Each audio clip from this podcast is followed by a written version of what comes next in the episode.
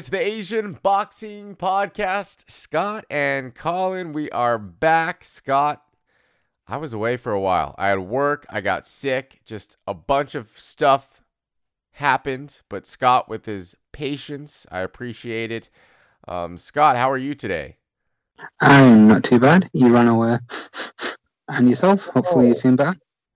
I'm feeling better. Uh, I have a day off today, so I'm ready to record and I'm ready to talk boxing. I'm super, super ready to talk boxing. But yeah, Scott, thank you for hanging tight. You were in the corner, just uh, waiting for me to return. So uh, now I'm back and I'm ready, and the bell is rung, and we're ready to get into things. Remember, it's AsianBoxing.info, the website that has it all. And boy, is this a huge weekend. Um, we have the monster making his top rank debut, his official top rank debut. And it, it's going to be a, a, huge event, I think, uh, just for Naoya Inoue to expose himself to maybe the average fan who hasn't seen the monster in action. Yeah, it's a fantastic opportunity for um, Inoue to perhaps break through to an audience that isn't too familiar with him, although um, it's kind of hard to now defend boxing fans for not being at least a little bit aware. The Donaire fight was brilliant and that was shown everywhere. Um, his knockout against Payano has been replayed on Twitter so many times. His fight with McDonnell was pretty well known over here. It's kind of hard now to defend fight fans for not knowing who he is, but fantastic opportunity for him to break through into perhaps the more, more mainstream audience in the US. And you know how fight fans are. I mean, some of them are so stubborn. Uh, it's I only watch heavyweights, or I'm only gonna watch you know the huge pay per view star, the the Oscar De La Hoya, the Floyd Mayweather. So we know how they are, but you can't deny the power. You can't deny the excitement of Inoue, who gets in there and just finishes and takes care of business in a couple of rounds yeah, there's fans that want to watch the big things. They tend to want to watch knockouts. And anyway, as a knockout artist, enjoying whilst he's here scoring uh, some brutal finishes. Scott, you, I think, were at least the first. Yeah, maybe in Japan it was reported uh, earlier, but you reported uh, Inoue's salary or what he's going to get, his purse for this fight. Yeah, so Hideaki Ohashi confirmed that Inoue wouldn't be taking a pay cut and would be paying, being paid a cool $1 million for the fight. Uh, that's a huge purse for a smaller fighter. Do you know who the last guy who was kind of at this size, at, at a bantamweight size, who was the last guy to make a million dollars in a fight? Really don't know. It's not something I tend to follow up on. It's not really published in Japan where you see most of the bouts at this level. Uh, somebody did say Moruti Mthalane, but I, I'm unsure on that actually being true. Um, yeah, it's it's a huge burst at this weight, especially given that we're in a pandemic. It's not on pay per view. It's not even on pay per view in Japan. Um, so yeah, huge sums of money. Brilliant for the bantamweight division. I guess it just shows the trust and the belief that Top Rank has in Inoue. He's still young, only 27, so they know that they can capitalize on him in the future. Uh, what's your prediction for the fight, Scott?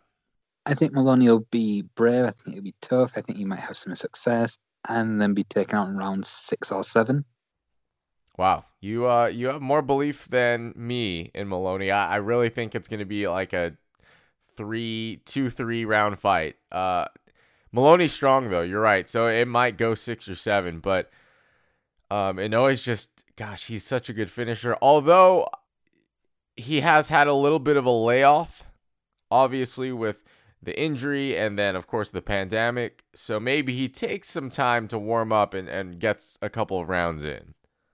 Yeah, I think there will be a case of getting in there, getting down to it. I think Moloney's tough, as uh, previously mentioned. I think Inoue will perhaps just want to just want to enjoy the situation a bit. Um, his Las Vegas debut, his second bout on US soil, I think he's going to enjoy it and suck up a little bit longer. What we've seen from Japanese fighters in the past, such as Shinsuke Yamanaka and Takashi Uchiyama, is they did drag things out for advertisers, um, as bad as that sounds. I wouldn't be surprised if maybe this goes a little bit longer with Inoue maybe carrying Moloney a tiny bit. I just I, I don't see Inoue as the one to drag it out for the advertisers. He likes to put them away, but we'll see. Now, Inoue after this, if he does get the win, if he does do it in spectacular fashion, uh, when do you think he fights again, and who is his opponent? I'm gonna guess around May next year, um, during what is usually a pretty busy period for Japanese uh, boxing and Casimero is their number one target. So I think there'll be a, a nice big offer to get that bout over in Saitama is one of the first really big bouts um, for Japanese boxing next year. Hopefully, there can be fans in the stands. It won't be the bubble, and they can get it done. No one has to take a pay cut. Everyone's happy, and the fight fans get what they want. Inoue Casimero, uh, it's going to be a slugfest. Uh, also on this card, though, we have another person, another fighter in the stable, the Ohashi stable. One of my favorites and up and coming youngsters, Andy Hiraoka. He's on the card, undercard, but still, he's making a name for himself as well. He is. He's a fantastic young fighter who's um, gone very, very much under the radar. He's 140 pounds. He beat Akihiro Kondo quite recently. He's a really big guy for a Japanese fighter. Um, very easy on the eye, very nice, um, athletic fighter. He's up against Ricky Edwards, who's an American, has a 12 and 4 record. Should ask questions of Hiraoka, but not ask enough to win. I think. I think we'll see Hiraoka win this year by quite a quite a wide decision. You mentioned Hiraoka, good height, 5'11 um, at 140. Do you think he has the tools to possibly challenge eventually. I mean, uh, this is down the line, but challenge for a world title. I think he's got the physical and um, athletic ability to do that. I just don't think they're going to be technically good enough. Even now, he still looks a little bit awkward, and it's not like he's, you know, a, a boxing baby. He's been in the sport for about 60 years as a professional. He's got the tools to go far. I think world class is probably a bit too far. So October 31st, November 1st in Japan, but uh, over here, at least in the states and everywhere else, Halloween is is Halloween still October 31st in England? This this is an ignorant question. Yeah, Halloween is still October 31st here, uh, but this year, um, yeah, this year's a little bit different. It's the same for us. No no trick or treaters out at least here in in California. No trick or treaters, no parties, no nothing. But we get to watch boxing. Just the night of watching the monster. It's very fitting, right? The monster on Halloween, and you get to eat your chocolate, Scott. So it's it's a win-win. I get to eat chocolate every night. Oh, okay. So every night's Halloween for Scott. It's the Asian Boxing Podcast, AsianBoxing.info. Scott and Colin chilling with you as we get ready. It's Monster Week super excited for that. Um, but Scott, there's a couple other big title fights coming up, including the lefty Junto Nakatani. He's finally made this fight against Magramo. So yeah, this was announced um, kind of last week. It was leaked onto one of the Japanese schedules a few days early, then deleted and then re-put up. Um, Junto Nakatani versus Giemel Magramo for the WBO flyweight title. Originally, this bout was supposed to take place in spring. It then got pushed back and pushed back and pushed back. I don't think we need to explain why it's been pushed back this time uh, due to coronavirus, and then an inability for Magramo to get a visa due to the Japanese embassy in the Philippines being closed. Uh, but yeah, it's here now. Uh, it's just around the corner. Next Friday, it should be an absolute barn burner. I'm excited because I've been following uh, Nakatani for a while. He comes over here to Los Angeles to train. He's just a, a talented kid, good height for that weight. But Magramo's super tough. Uh, this is a 50 50 fight for me, Scott. Yeah, it's really hard one to call. I think Nakatani is um, physically the better fighter, but I think Magramo is such a such a heavy-handed guy. He's such a fluid fighter. He's very aggressive. Um, I'd go as far as it's probably a step up for both guys, and I like those sorts of fights. Put two talented fighters in with each other, you're you're gonna see something special. That's what boxing needs. We don't need to see one-sided contests. And I think for Nakatani, uh, you're right. Technically, I think he's better, but Magramo being heavy-handed is, is dangerous. So we might. It's going to be an acid test for Nakatani. We'll see can his chin hold up, and we'll see if he really is that special talent that we all think he is. Yeah, on that card as well is Juki Tatsuyoshi, whose father's the legendary Joichiro Tatsuyoshi. So if you can tune into this card, you're guaranteed at least two really, really interesting fights. Prediction for this fight, Scott? I'm going to go with Nakatani decision. I think he's going to play it safe. He's going to really, he's going to test Magramo's power and get on the back foot and just jab, jab, jab, straight jab. That doesn't sound fun. It doesn't, it sounds safe. What are your prediction for that one? You know what? I see this as a a technical knockout from Nakatani in nine or ten. I think uh, you're right. I think he's gonna box early on, but eventually start to pick Magramo apart. Magramo again, really, really heavy-handed, so he has to watch out. 20 knockouts on uh, Magramo's ledger, um, but again, Nakatani has the length, he has the reach, he has the height, and eventually he's gonna get to his man. Another title fight, also coming up. Uh, this one will be just a little bit before the Nakatani fight. Hiroto Kyoguchi back in the ring against a tough Thai fighter. Yeah, he's up against a really young Thai fighter in Thanongsak Simsri, a 20 year old um, puncher dubbed Srisaket 2. He's from the same area in Thailand as the original Srisaket, a region called Asisaket. I wonder where they came up with uh, Srisaket's moniker. he's got really good links in Japan. He's been over there for a while. Um, he's worked with the Green Tsuda gym in Osaka. So the environment won't be particularly alien to him.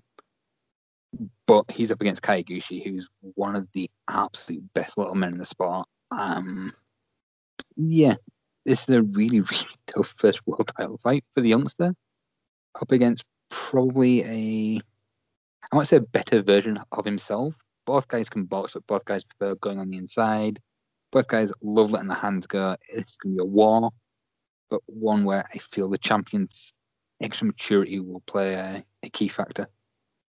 Kyoguchi, it's been a while since he's been in there. I see him definitely coming out with a victory. Now, for Kyoguchi, my question is when are we going to see him with Kenshiro? Not before fans are allowed back to the venues, I don't think. Um, interestingly, his fights recently have been on TBS, and one of the big sticking points for him versus Kenshiro is always the TV issue. But this fight is being streamed on Kyoguchi's on YouTube channel, suggesting that maybe the TV issue isn't going to be there going forward. I didn't know he had a YouTube channel. So he has a you like it's it's his personal YouTube channel where he puts out content of him training, etc., etc. Yeah, and it's got like 200,000 followers. It's been a really big talking point in Japan. Kenshiro's actually just set up one himself, which is him and his cat mostly. But yeah, this bout will be available free worldwide on YouTube, on Kyoguchi's on uh, YouTube channel on um, the 3rd of November. That's what's really awesome now with all this new media. Uh, it's not just TV that we can focus on, but social media, and then, of course, YouTube, where a lot of things are streaming now. And who knows, that might become a future platform. Although, uh, I don't know if uh, free is what boxing promoters like to hear because they like to charge up the wazoo for us to watch our fights. At least in the West. In fairness, in Japan, a lot of boxing is on free to air TV in Tokyo. And there's been a lot of shows recently made completely free, including ones from Shinsai Gym, uh, Suruga Boys, and Hachioji Nakaya, who have all put free shows on YouTube. So I think we're seeing a lot of that from Japan. I think we're seeing a lot of that from Russia uh, and Thailand. So in the West, we as fans might be abused. In the East, yeah, they get tripped. You were saying that there was a fan who was setting up a show, right? He was paying for a show that was going to be streamed soon. Yeah, so the fan in question is known as Seki Chan. Um, he runs a Japanese boxing directory, and he will be working alongside a promoter. Um, I think it's Yasuei Yakushiji to stream Yakushiji's show at the end of November, uh, live on YouTube. He's bought the individual rights to every bout on the card and we stream them for free on YouTube. Again, we fans of Eastern boxing have been treated so much at the moment. He said each fight costs about seventy dollars, so that's just amazing. He's bought the entire show and they'll be live streamed and then left for archiving on YouTube. That's awesome. We we could definitely use more of that. Uh, but in the West, we see a lot of pay per view. That's what we get. We see that we get the pay per view. We have the subscriptions. We have to pay for our boxing. Not so much in the East, although, Scott, you were saying that there is going to be a pay per view card in Japan, which is unusual. Yeah, so in Japan, boxing tends to either be on free TV, online subscription via Boxing Raise, which is a brilliant service. Everyone should give it a try, or premium TV such as um, G Plus. For some reason, there is a card on November 13th that's being streamed live on Twitcasting um, on pay per view basis for 5,000 yen, which is the equivalent of about $50. Now, I understand that over there, uh, your big fights are on pay per view. Our big fights are mostly always on pay per view, although recently uh, we've had some of the bigger fights on ESPN, which is our, our big uh, television, sports television uh, channel here in the States, like the, the Loma Lopez fight. That was free on ESPN. But that's an anomaly. Most of the time, the big fights are on pay per view. Well, the pay per view in Japan is a female national title fight. Come again? Yeah, it's a Japanese female featherweight title fight on pay per view. Interesting. It's really interesting, and I, I, am not knocking female fighters because they're great, but the male fighters aren't uh, ever usually on pay per view in Japan, right? Yeah, the last pay per view in Japan that I can recall was actually done by the same promoter, Kawasaki Nitta. And that was Hikaru Nishida versus Kazuto Takesako. And that was on a pay per view, a very regional, small pay per view provider. Yeah, they're just not done over there very often. There's no market for pay per view boxing, and I don't see this being a success at all. You know, back in the day, back, back, way back when, here in the West or here in America, everything was live, right? Live TV on the big network.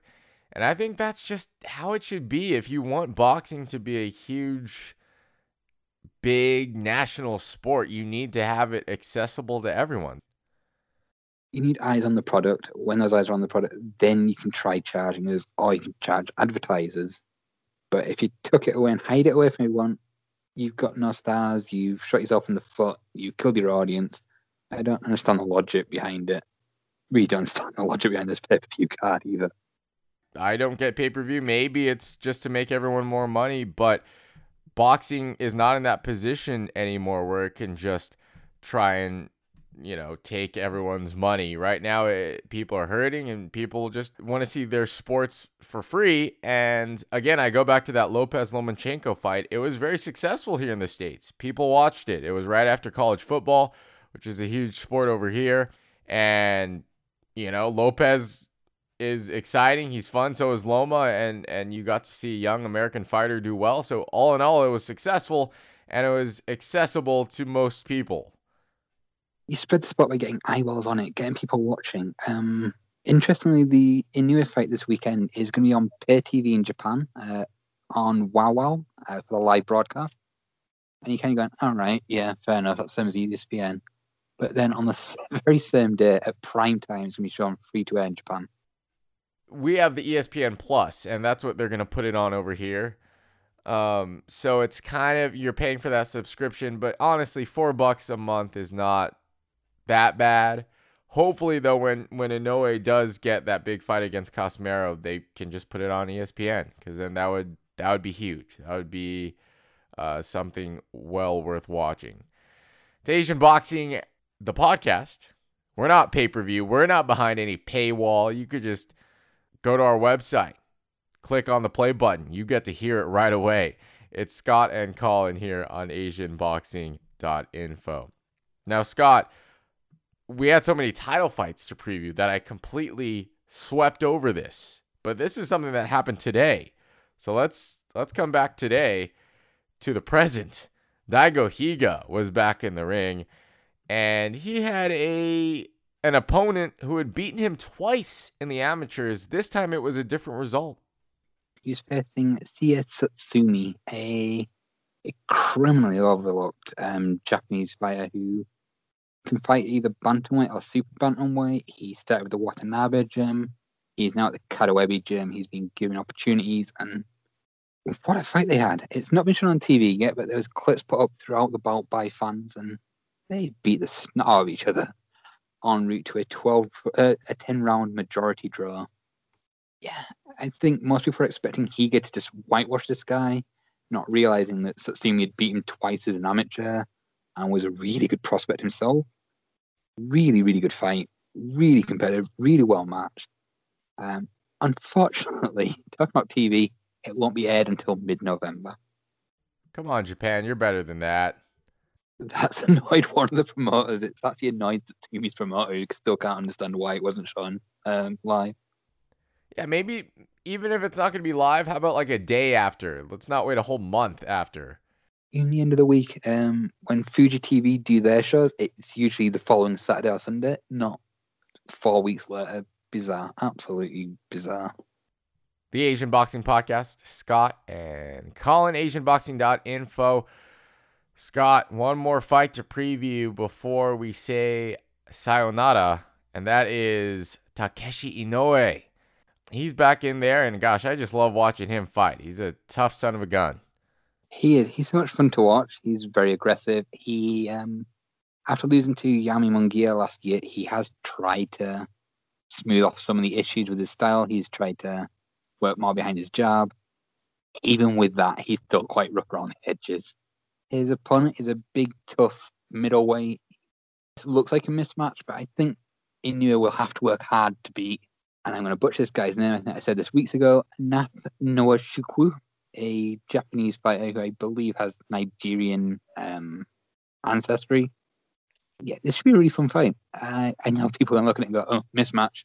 No, it should be a it should be a very competitive fight. Surprisingly, dude's super tough, and yeah, he gave Munguia all he could handle. So I I would like to see him uh, back in there with someone of Munguia's class, maybe again, maybe one more time. Uh, I think he could give some someone some trouble. Uh, also on this card, Kazuto Takesako for that uh, Japanese middleweight title against Riku Kunimoto.